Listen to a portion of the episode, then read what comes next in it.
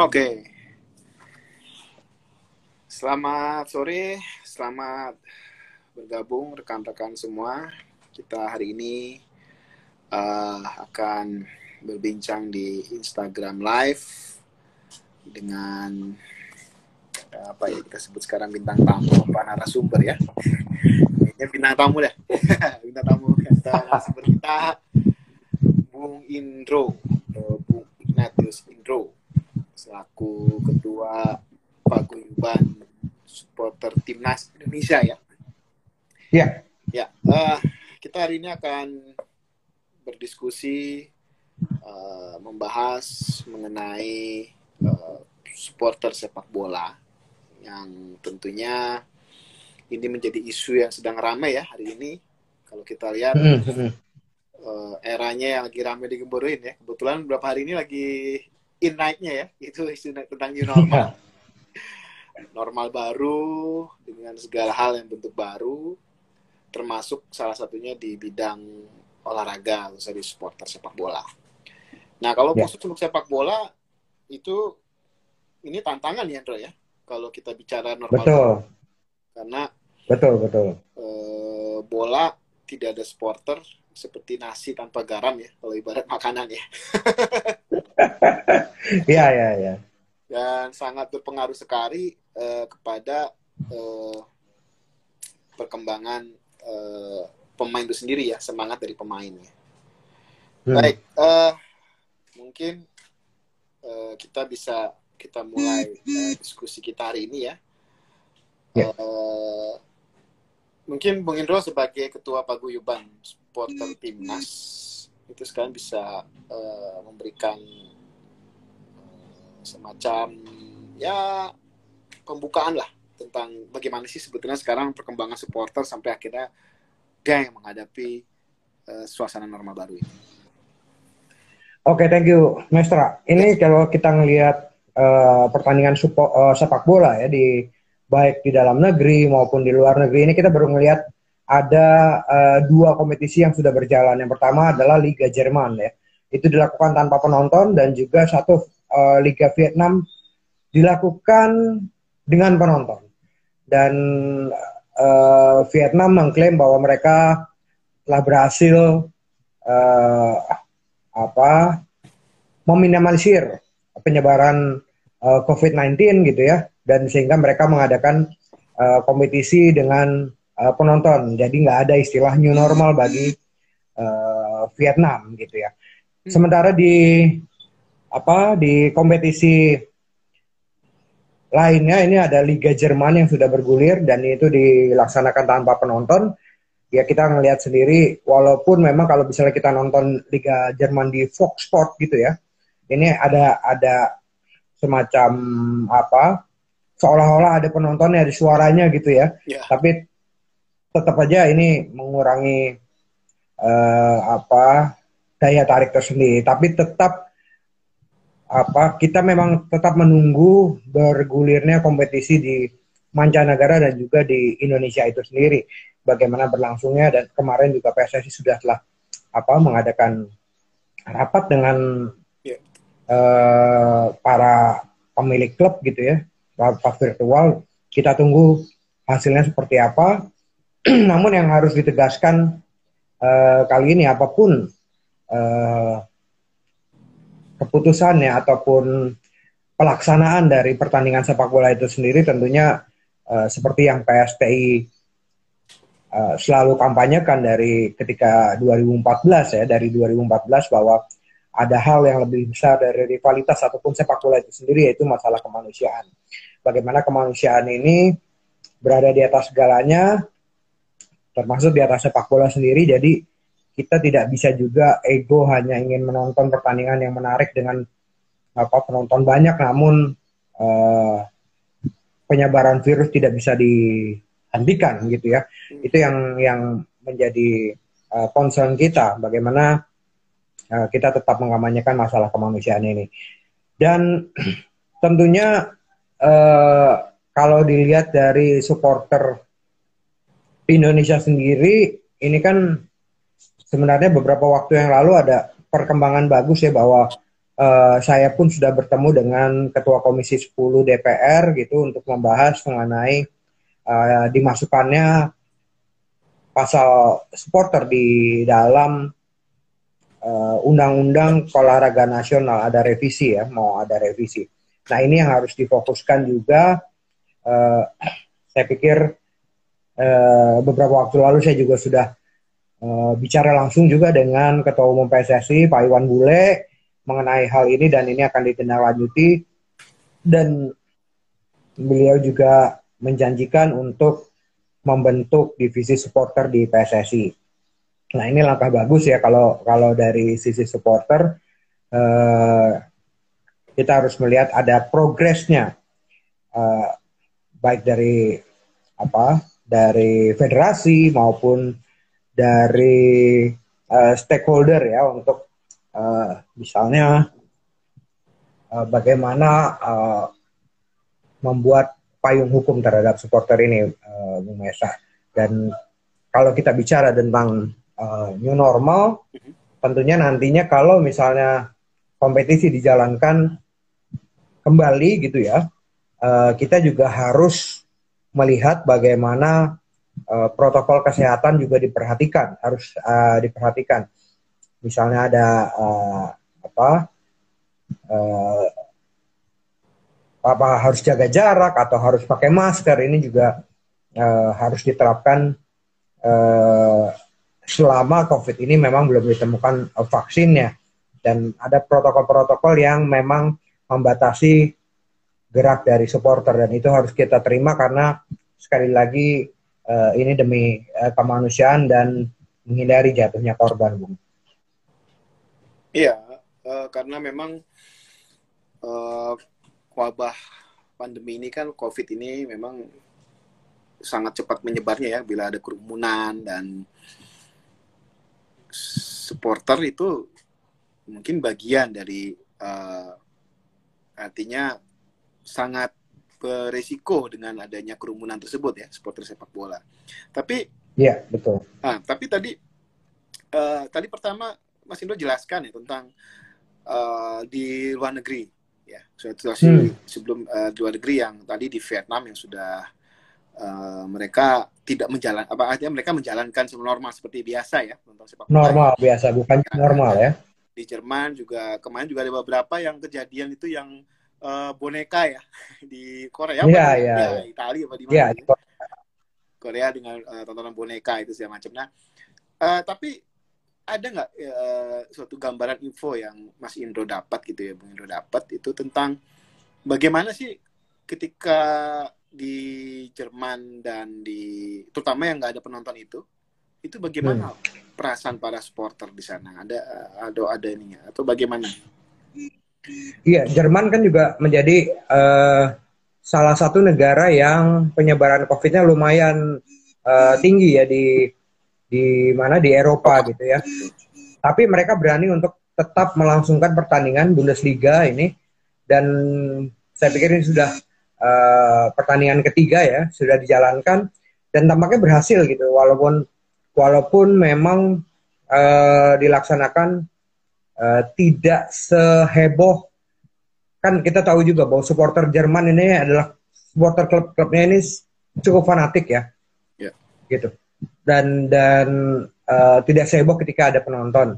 Tapi uh, at least bahwa pertandingan itu tetap bisa dilangsungkan eh, uh, dan uh, apa supporter yang tadinya datang ke stadion kan bisa menyaksikan pertandingannya dari rumah gitu. Itu uh, saya pikir cukup untuk mengobati rasa kangen kita dengan sebuah pertandingan yang bermutu ya sehingga uh, saya pikir uh, Liga Jerman bisa menjadi contoh bagaimana misalnya uh, tes kesehatan yang dilakukan sebelum pertandingan ataupun bagaimana protokol jalannya pertandingan sendiri. Namun memang agak sedikit aneh ketika misalnya uh, masalah selebrasi ya. Ketika selebrasi mereka dilarang untuk bersentuhan. Tapi kan otomatis di lapangan mereka mereka sendiri pema antar pemain ini kan tentunya kan uh, bersentuhan satu dengan yang lainnya.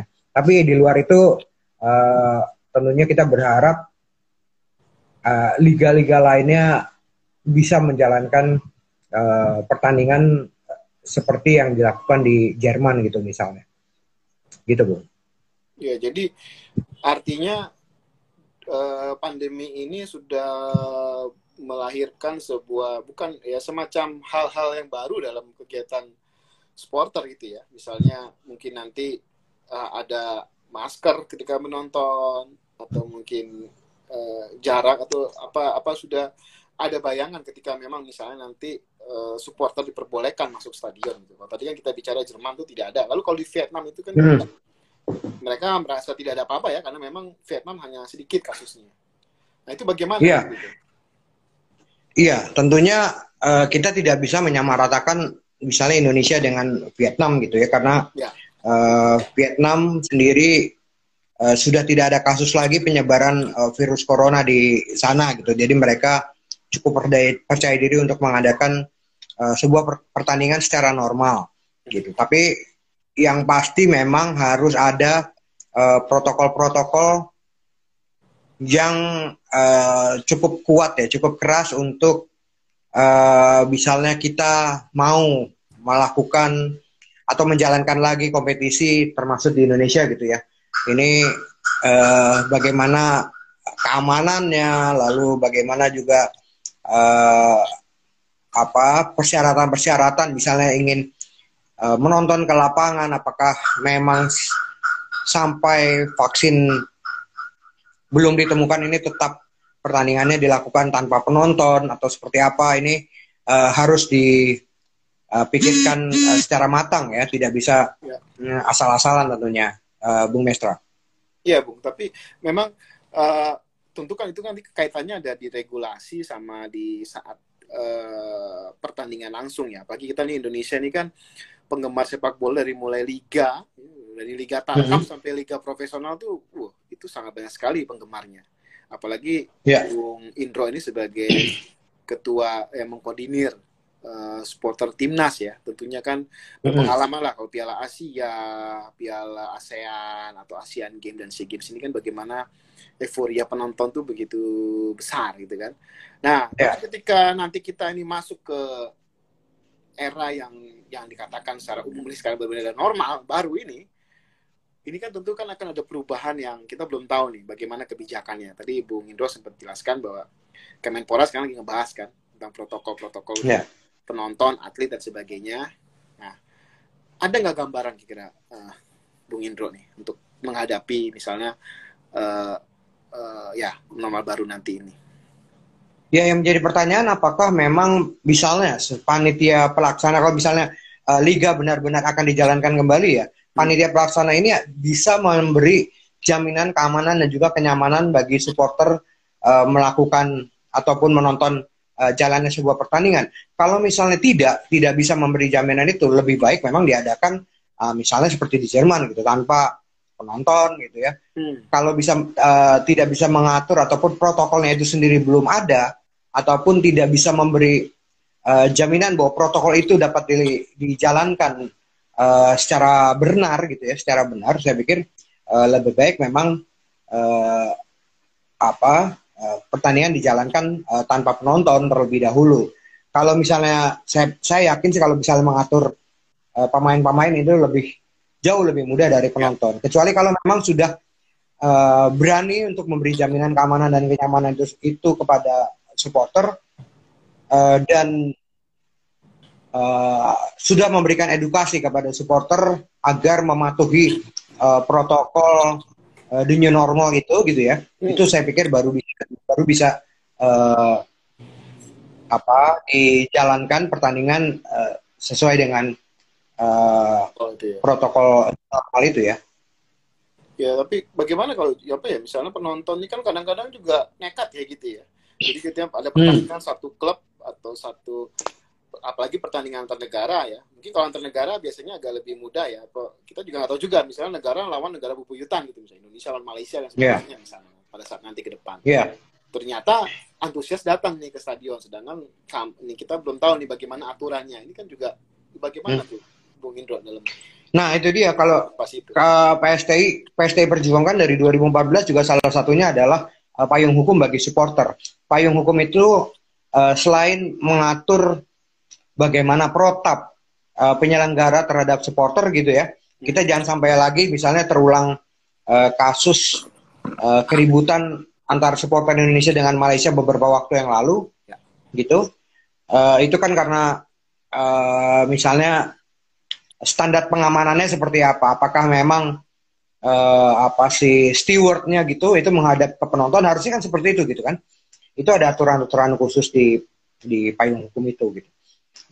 Kemarin kecolongannya karena apa pihak para aparat keamanan malah menonton pertandingan gitu kan, ya. sehingga ada beberapa supporter uh, Indonesia yang uh, mendatangi supporter Malaysia gitu itu misalnya, itu yang akhirnya memicu uh, keributan lah bagaimana juga misalnya uh, apa misalnya kita bertanding di Malaysia seperti juga yang uh, beberapa waktu pas kualifikasi Piala Dunia itu di Malaysia beberapa supporter kita uh, terkena tindak kekerasan di sana gitu ya. Itu kan harus ada harus harus ada juga yang mengatur uh, sebenarnya memaksa misalnya kedutaan besar Indonesia di sana melindungi warga negaranya termasuk supporter gitu ya. Sehingga tidak tidak diperlakukan uh, dengan tindak kekerasan uh, di sana. Bagaimana ketika supporter mendapat uh, perlakuan uh, di sana itu advokasinya seperti apa. Itu kan harus diatur juga di uh, harus ada aturannya. Nah payung hukum itulah yang sedang kita perjuangkan. Makanya kemarin uh, beberapa bulan lalu ya. kita ketemu ketua komisi 10 lalu secara uh, pribadi saya juga sudah bicara dengan ketua umum PSSI dan sekarang kita uh, nanti Menpora juga menjanjikan akan bertemu gitu ya untuk hmm. untuk membahas ini.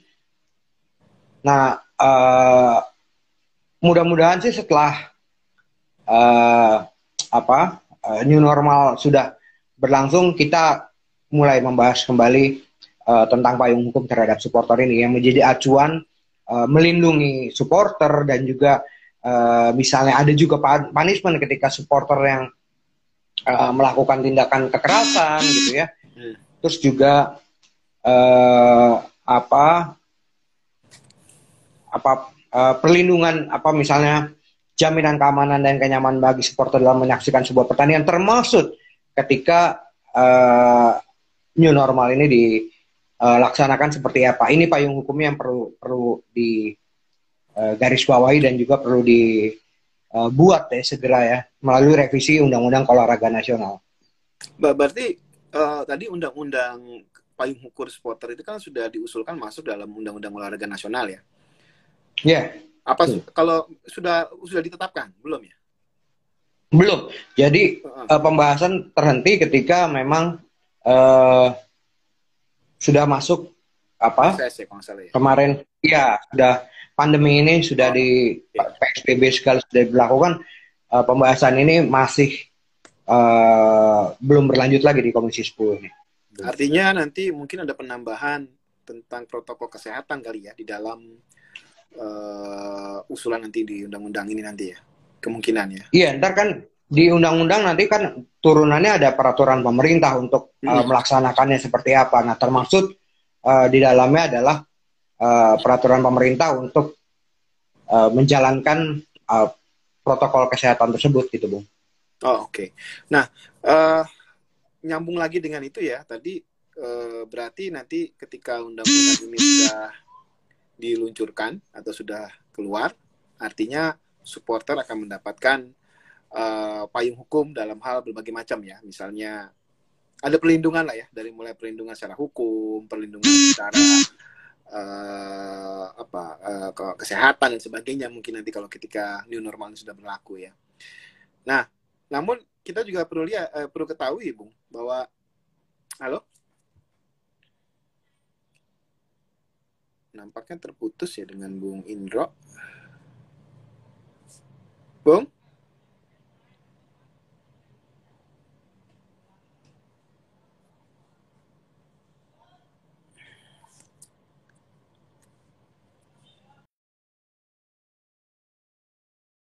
Kita uh, masih terus menunggu Bung Indro.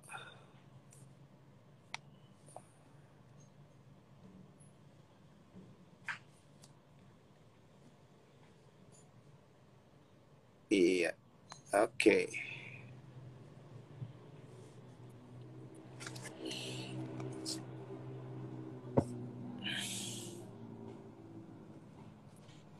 Sorry, terputus, Bung. Ya, ya terputus.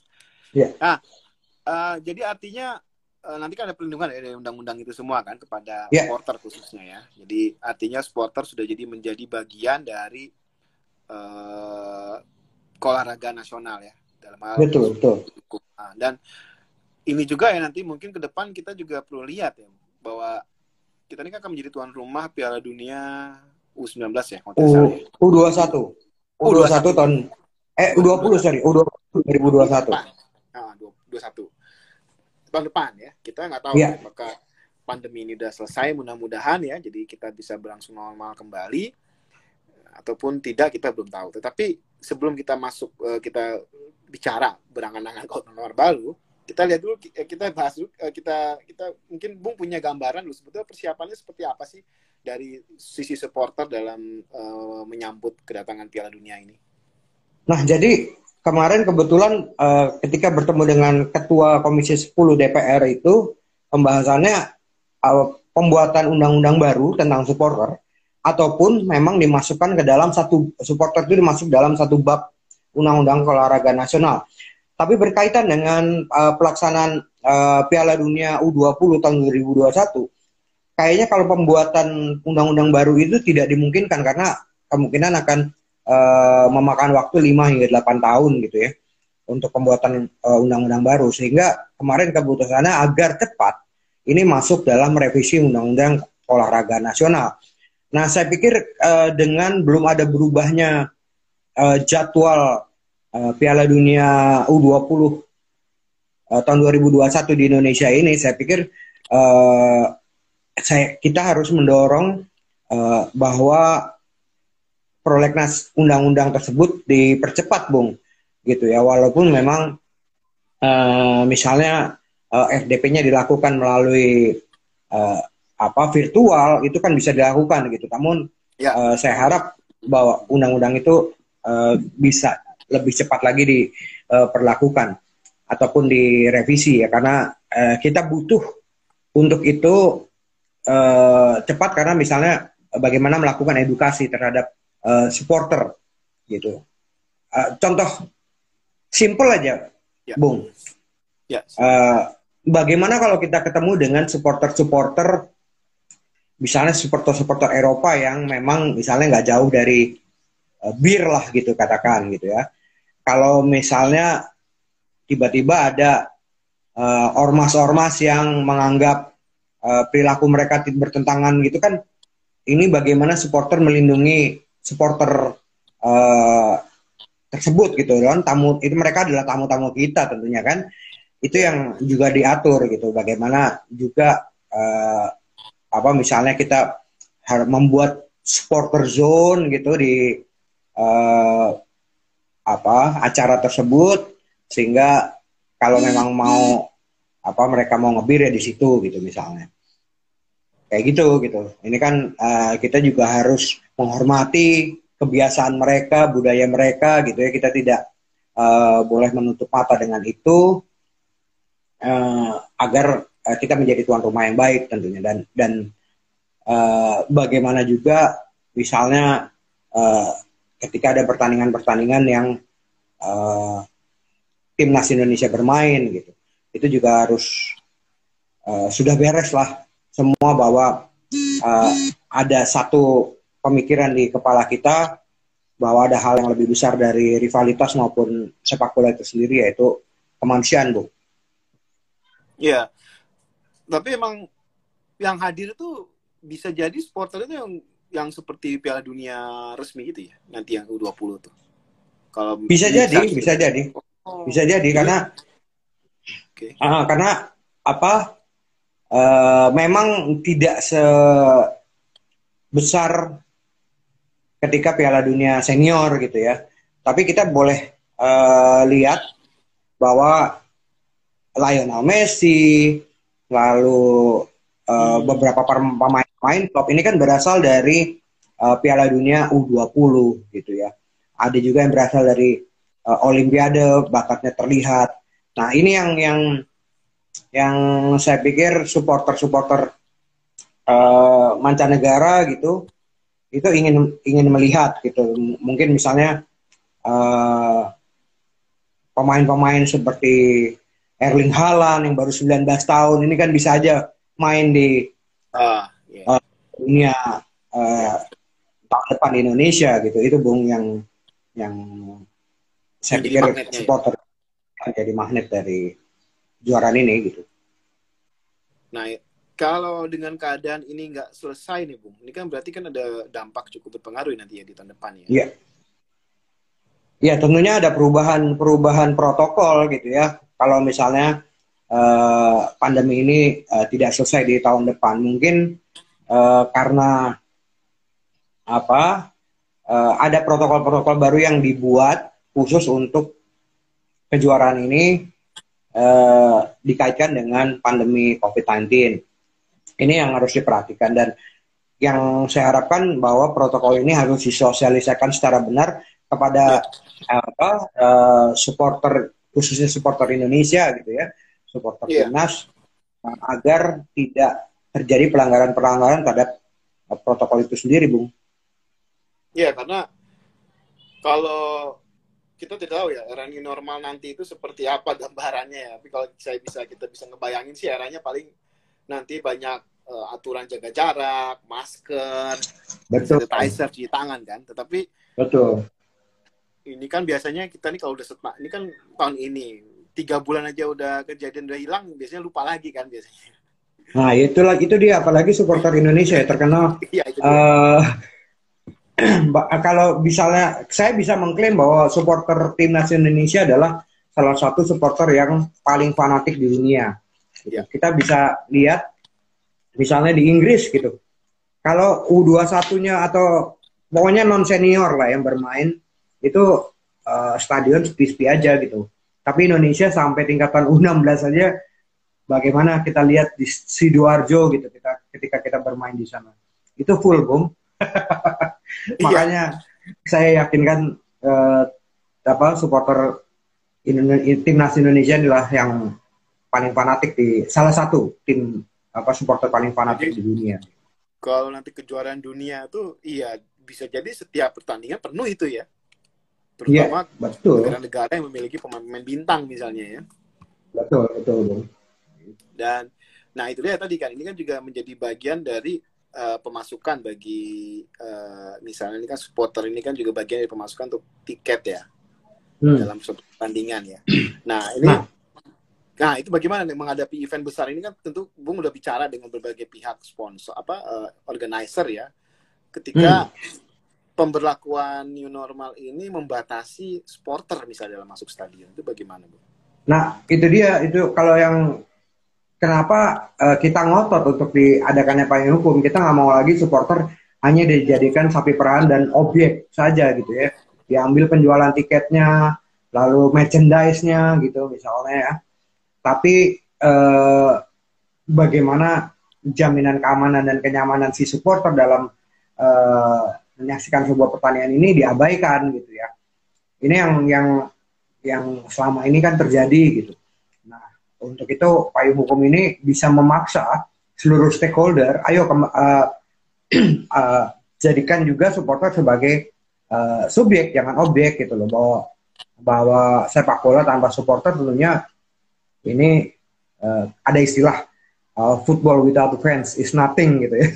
ya, ya. dan dan dan itu iya nah itu dia yang uh, ayo kita sama-sama kita bangun supporter yang uh, apa teredukasi gitu ya bisa menghargai kemanusiaan tapi juga uh, uh, supporter yang uh, apa jangan cuma di ambil fanatismenya aja gitu, Bung. Iya, iya kan. biasanya yang diambil itu kan fanatismenya dan kemudian itu menjadi apa namanya menarik buat sponsor atau apa ya untuk lebih ini ya. Iya, Untuk iya, baik- Lebih dimanusiakan lah ya supporter itu jadi makanya dengan Hmm. undang-undang itu ya, Bung. Iya, iya, iya. di paguyuban Bung Indro sendiri ada nggak itu edukasi atau mungkin apa ya semacam apa ya temu temu rutin atau mungkin ya yang se- lebih seriusnya lagi ada pelatihan atau apa gitu tentang eh, pemilihan supporter gitu. Iya, edukasi kita sudah lakukan ya, Bung. Kita punya modul kok untuk melakukan edukasi itu gitu ya. Kalau misalnya eh, memang undang-undang itu sudah dijalankan dan eh, bagaimana edukasi ingin dijalankan di tiap daerah, kita punya modulnya gitu. Ketika emang eh, memang te- eh, kita dibutuhkan gitu ya untuk dalam melakukan edukasi.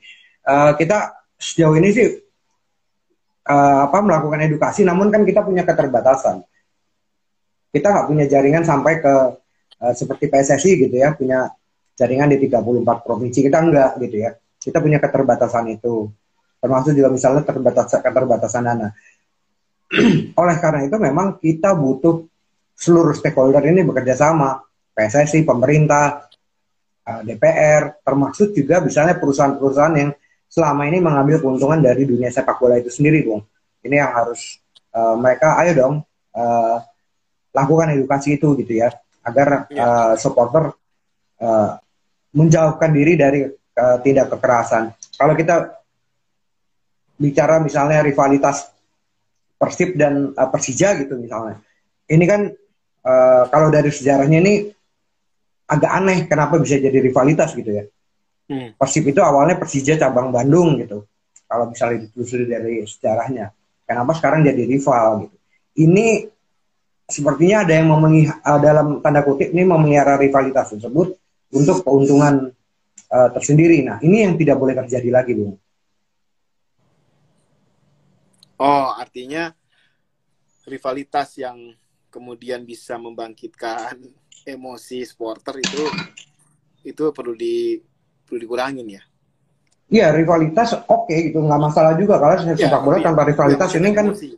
juga nggak seru gitu. Cuma eh, yang harus dijauhi adalah tindak kekerasan. Eh, apa pun yang terjadi ketika sudah melakukan tindak kekerasan, ini yang tidak dibolehkan di eh, dalam eh, sepak bola kan. Dalam rivalitas ini eh, tidak boleh terjadi tindak kekerasan gitu ya. Ya. Ledek-ledekan segala itu sih biasa gitu hal biasa. Nggak ada itu nggak seru juga gitu. Ah, iya iya. Nah, iya. kalau- Tapi nah kalau udah kekerasan ini yang sama sekali di- tidak boleh gitu. Artinya kan seperti itu kan hiburan dalam pertandingan eh, itu sendiri kan. Sebagian lah Iya dari betul. semangat untuk sama-sama saling mendukung timnya ya. Iya, respect itu tetap harus ada, respect terhadap eh, rasa kemanusiaan, respect terhadap lawan itu harus tetap ada. Itu tanamkan. Nah, Kalau paguyuban Bung ini khusus buat eh, timnas apa juga mencakup klub-klub liga? kalau di klub-klub kita hanya eh, sifatnya koordinasi, bung, karena Hmm. apa? Eh, kita nggak bisa mencampuri urusan klub-klub itu gitu kan. Tapi ketika eh, supporter klub ini ingin eh, membela timnas, itu yang kita bantu gitu. Itu misalnya eh, kampanye kita yang berhasil salah satunya eh, tadinya kan ketika timnas main masih banyak spanduk-spanduk klub gitu kan ya, spanduk-spanduk Iya. iya. Ada. eh, tim masing-masing gitu. Nah sekarang eh, karena eh, apa yang kita kampanyekan gitu, itu sudah jauh berkurang walaupun mungkin masih ada satu dua lah. Gitu. Artinya Bung ini paguyuban ini menyatukan semua klub ya dalam khususnya untuk timnas lah ya, supporter ya.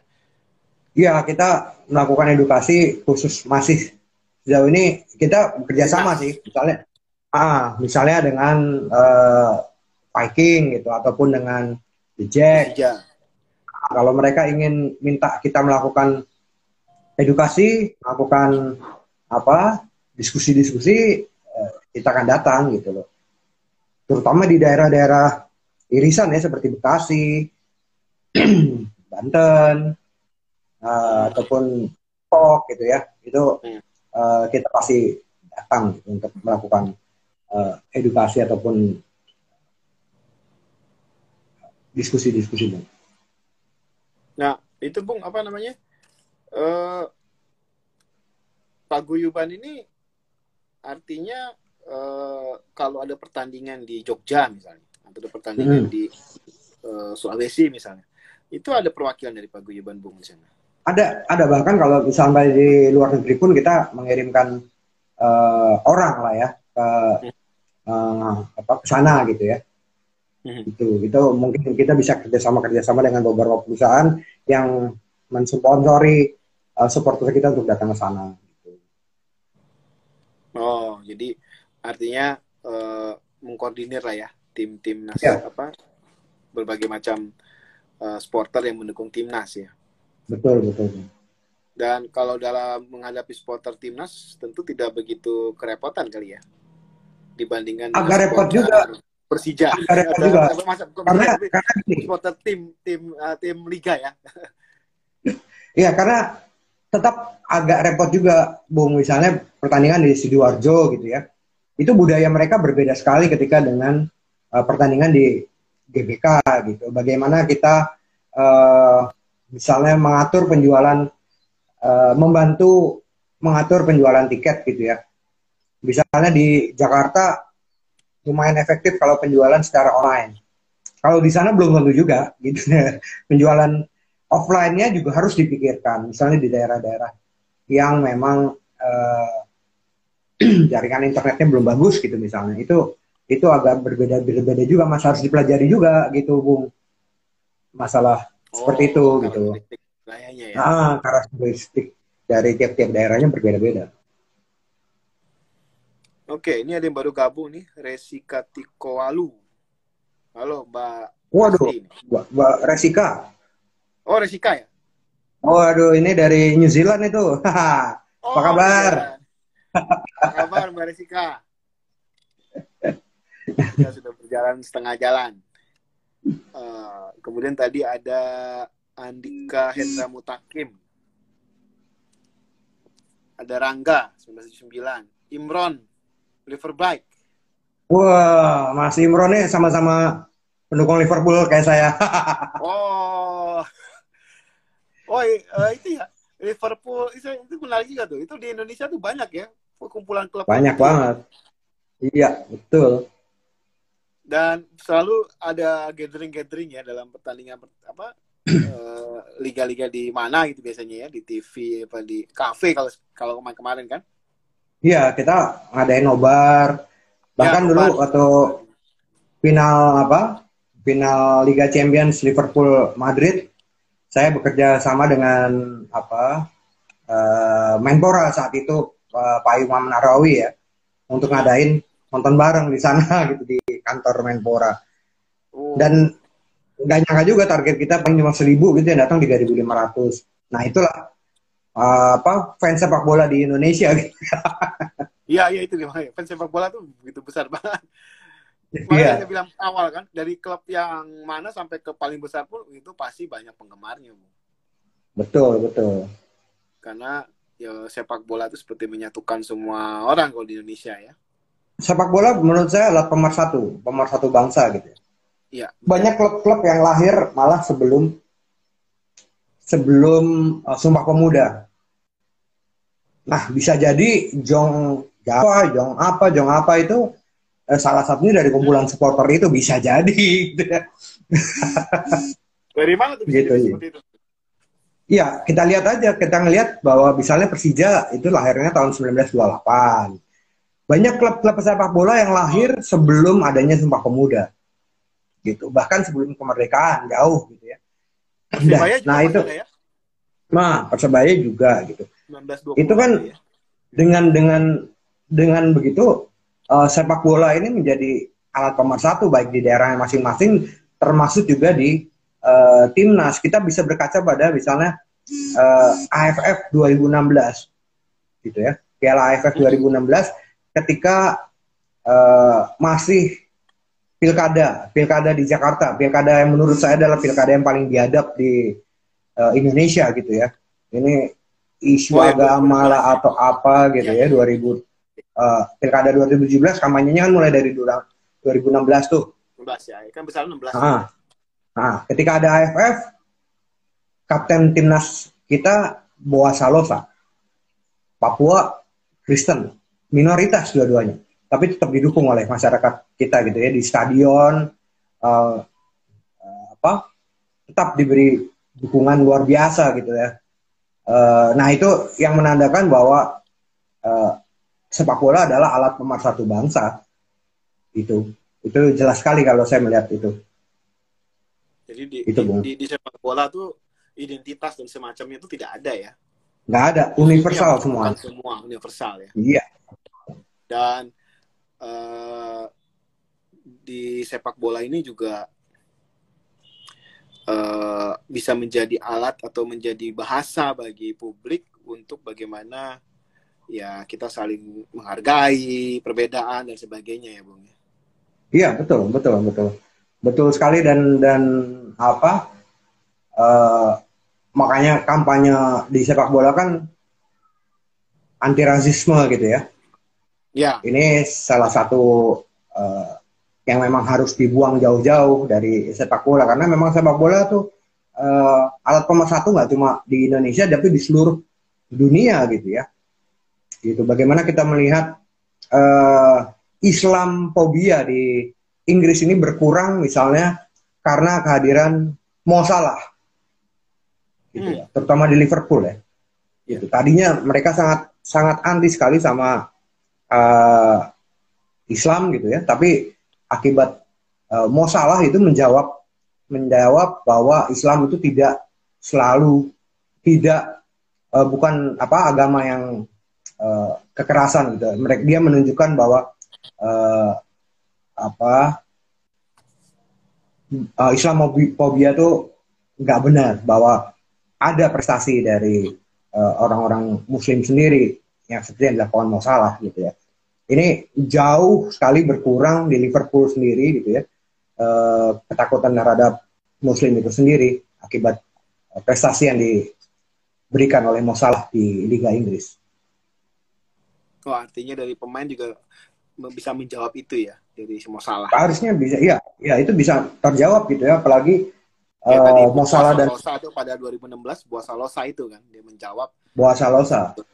Menyatukan semua, hmm. tidak ada itu itu politik apa, politik misalnya ya bahasa itu. Tapi kan ya. juga kita Betul. perlu lihat juga, Bung. Kadang-kadang uh, malah yang cenderung ke, ke kanan, ekstrem kanan itu itu juga banyak dari supporter bola ya misalnya di Jerman misalnya neonazi ya, itu kan memang. banyak di Itali juga ada kan beberapa yang uh, berada di dalam klub apa supporter bola ya iya bahkan di tahun 70 sendiri di Amerika Latin uh, bola itu bisa menyebabkan peperangan gitu ya uh, Honduras dan saya lupa negaranya gitu ya Honduras dan uh, salah satu negara di Amerika Latin ini berperang karena uh, salah satu pihak lolos ke kualifikasi Piala Dunia. Setelah itu berperang beberapa hari, bahkan uh, Honduras sendiri akhir, akhir, akhirnya uh, perang saudara di situ gitu ya selama 13 tahun. Ini terjadi gitu ya. Tapi ini kan uh, sepak bola yang di uh, salah artikan.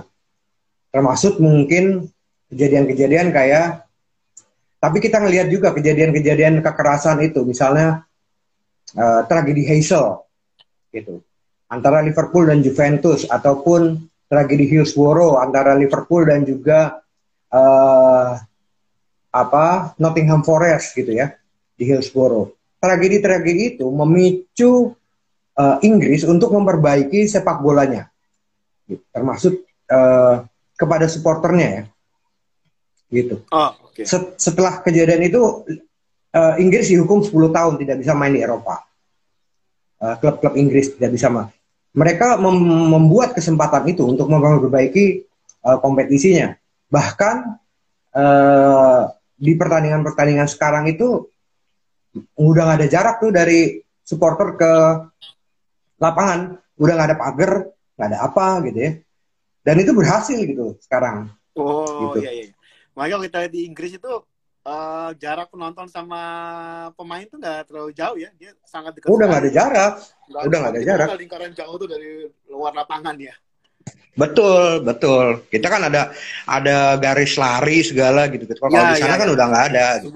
Nah itu kejadian tragedi-tragedi itu uh, membuat uh, Inggris memperbaiki sepak bolanya gitu dan akhirnya sekarang menjadi sepak bola mungkin yang terbaik di uh, kompetisi liga yang terbaik di dunia ya. Ya.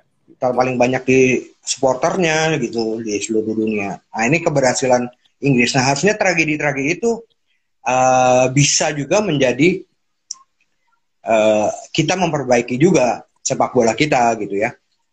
Uh, bayangkan misalnya dari 2016 hingga kemarin 2018 ya, ketika era kepemimpinan Edi Rahmayadi itu 17 uh, korban jiwa loh, korban uh, supporter Hmm. Gitu dari 2016 hingga 2019 awal lah, 2019 awal itu udah 17 korban uh, supporter. Harusnya ini yang memicu perbaikan uh, sepak bola di Indonesia.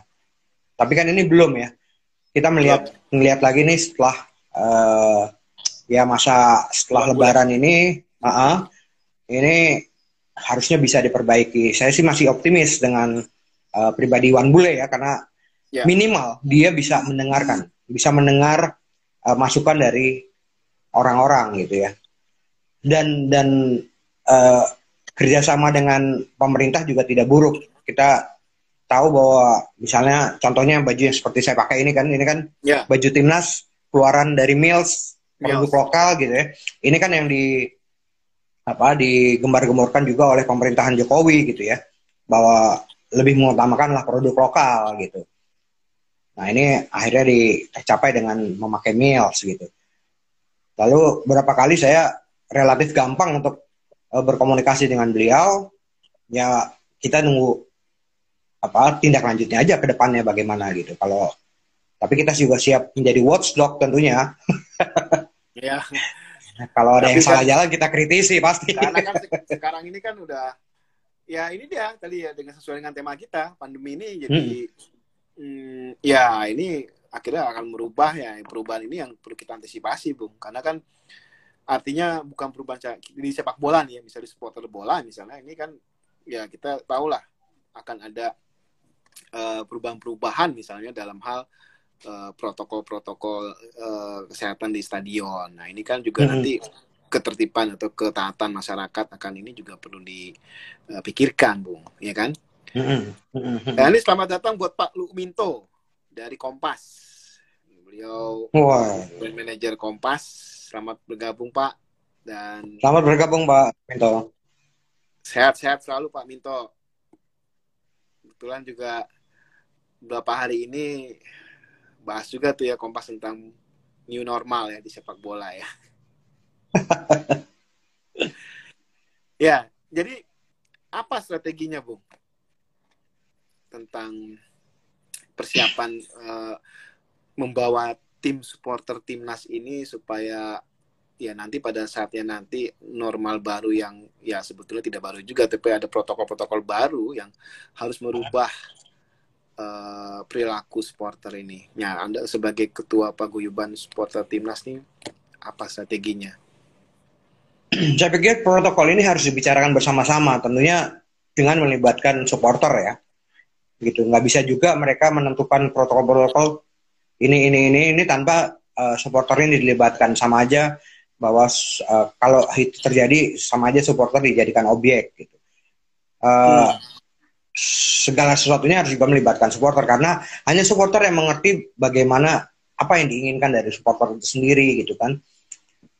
Nah ketika ada protokol yang baru gitu ini uh, juga uh, keinginan supporter harus didengar apa yang yang mesti dilakukan oleh supporter itu sendiri uh, termasuk salah satunya adalah apa edukasi tadi dan edukasi itu membutuhkan uh, payung hukum bung artinya dengan payung hukum yang tadi bung katakan undang-undang supporter di olahraga nasional itu itu bisa jadi ditambahkan ya dengan peraturan yang melindungi supporter itu salah satunya dalam menghadapi new normal ini, Bu.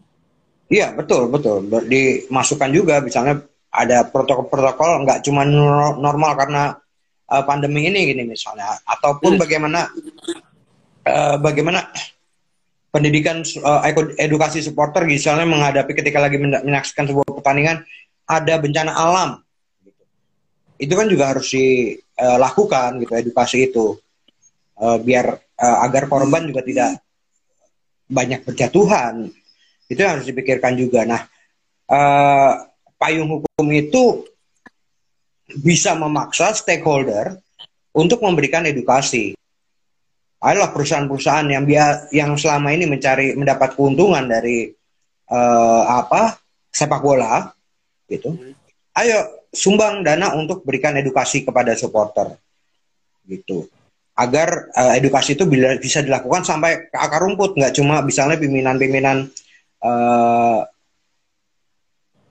apa komunitas supporter itu sendiri fanbase fanbase pemimpin-pemimpinnya justru yang penting kan uh, di akar rumput gitu bagaimana akar rumput bisa uh, mendapat edukasi. Uh, Bung Mestra kan bisa lihat tuh. Sebenarnya yang rusuh itu yang yang seperti apa sih gitu. Itu malah mereka yang akar rumput yang bukan apa misalnya pengurus fanbase gitu kan. Yang anak-anak SMP, anak-anak SMA yang jiwa ya, mudanya ya, masih uh, lah. Ya. Oh, nah itu kan di tingkatan jiwa yang non struktur itu, Bung. Kalau di struktur kan memang justru itu, justru itu kalau di struktur saya pikir sudah sama gitu ya. Kemarin saya sempat sempat juga ikut rapat supporter termasuk ada beberapa supporter dari PSM, dari Persebaya, dari Madura United gitu ya. Itu mereka udah satu pikiran bahwa uh, ada masalah kemanusiaan, ada hal yang lebih besar dari sepak bola ini masalah kemanusiaan. Tapi bagaimana di akar rumput? Itu yang paling uh, penting di di apa? di edukasi saya pikir gitu. Jadi seluruh stakeholder harus terlibat. PSSI punya jaringan sampai ke tingkat-tingkat kota, kabupaten gitu ya. Itu harus dimanfaatkan. Lalu bagaimana perusahaan-perusahaan tadi uh, menyumbang lah buat buat edukasi tersebut gitu. Lalu uh, bagaimana pemerintah juga Kemenpora. Jangan hanya misalnya ngumpul-ngumpulin uh, ketua DJ, ketua uh, Viking, ketua uh, bonek, ketua bobotoh segala gitu ya. Nggak nggak cuma ngundang itu, tapi bagaimana edukasi itu dilakukan sampai ke akar rumput, termasuk misalnya di daerah-daerah irisan seperti yang uh, saya bilang tadi gitu, Bekasi, Depok itu kan irisan antara Persija dan Persib gitu ya. Itu sangat penting dilakukan edukasi di daerah-daerah tersebut, datangin gitu. Atau misalnya di Surabaya ada daerah-daerah irisan antara uh, fans Persebaya dan juga uh, fans Arema Malang gitu. Gitu. Pokoknya daerah-daerah yang rawan sekali uh, konfliknya rawan konflik itu harus dikunjungi uh, dan diberi edukasi. Dengan tentunya keterlibatan itu dari masing-masing ketua paguyuban atau koordinator supporter juga harus juga terlibat itu kan ibu iya iya da, da, yang terutama itu. itu hmm.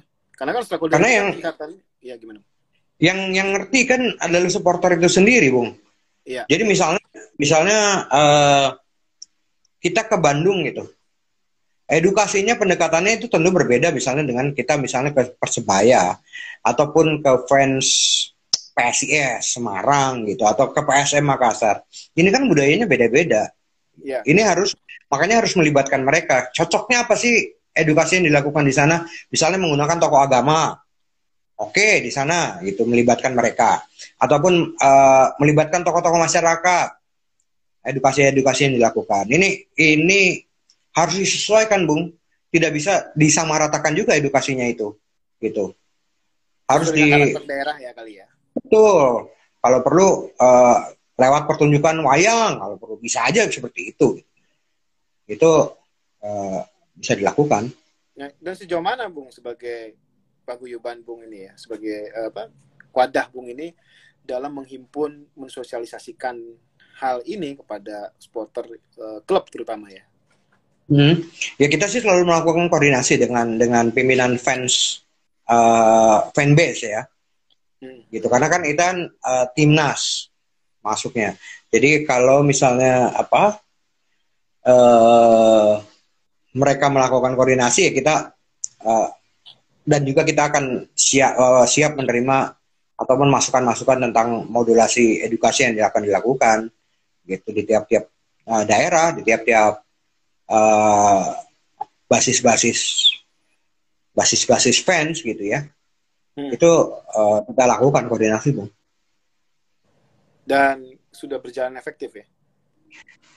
Uh, efektif banget juga enggak karena kita memiliki yeah. keterbatasan kita akuin memiliki keterbatasan kita ada kita nggak punya jaringan di seluruh daerah kita nggak punya uh, dana yang banyak gitu ya uh, ini makanya yang kita desakan harus ada uh, apa keterlibatan semua stakeholder uh, sepak bola misalnya misalnya gini kejadian kayak di Malaysia gitu ya kalau misalnya undang-undang itu udah ada kan sebenarnya uh, bagaimana uh, apa pihak KBRI bisa dipaksa untuk melindungi uh, supporter kita di sana. Kita nggak bisa juga langsung dibiarkan, bahkan disalah-salahkan gitu ketika kejadian selalu disalahkan ketika ada kejadian kekerasan uh, di sana gitu. Sementara perlindungan terhadap mereka pun nggak ada. Nggak ngerti juga orang-orang apa supporter itu advokasinya seperti apa. Itu kan nggak bisa juga. Nah di undang-undang ini memaksa gitu ya, memaksa uh, bisa memaksa misalnya pihak KBRI melindungi uh, supporter Indonesia yang ada di sana. Itu yang yang bisa dilakukan gitu. sehingga saya pikir sudah saatnya uh, payung hukum ini dibuat gitu ya. Walaupun sementara masih ikut dari Undang-Undang Olahraga Nasional. Se sebelum ada usulan masuk ini ada supporter tuh di payung ada dalam Undang-Undang RU di Undang-Undang Olahraga Nasional sebelumnya supporter nggak ada. Di situ cuma ada satu pasal dan itu juga disebutnya penonton. Beda sekali penonton dengan supporter ya, karena supporter kan uh, lebih uh, tentunya lebih fanatik, lebih apa? Nggak cuma sekedar penonton gitu loh.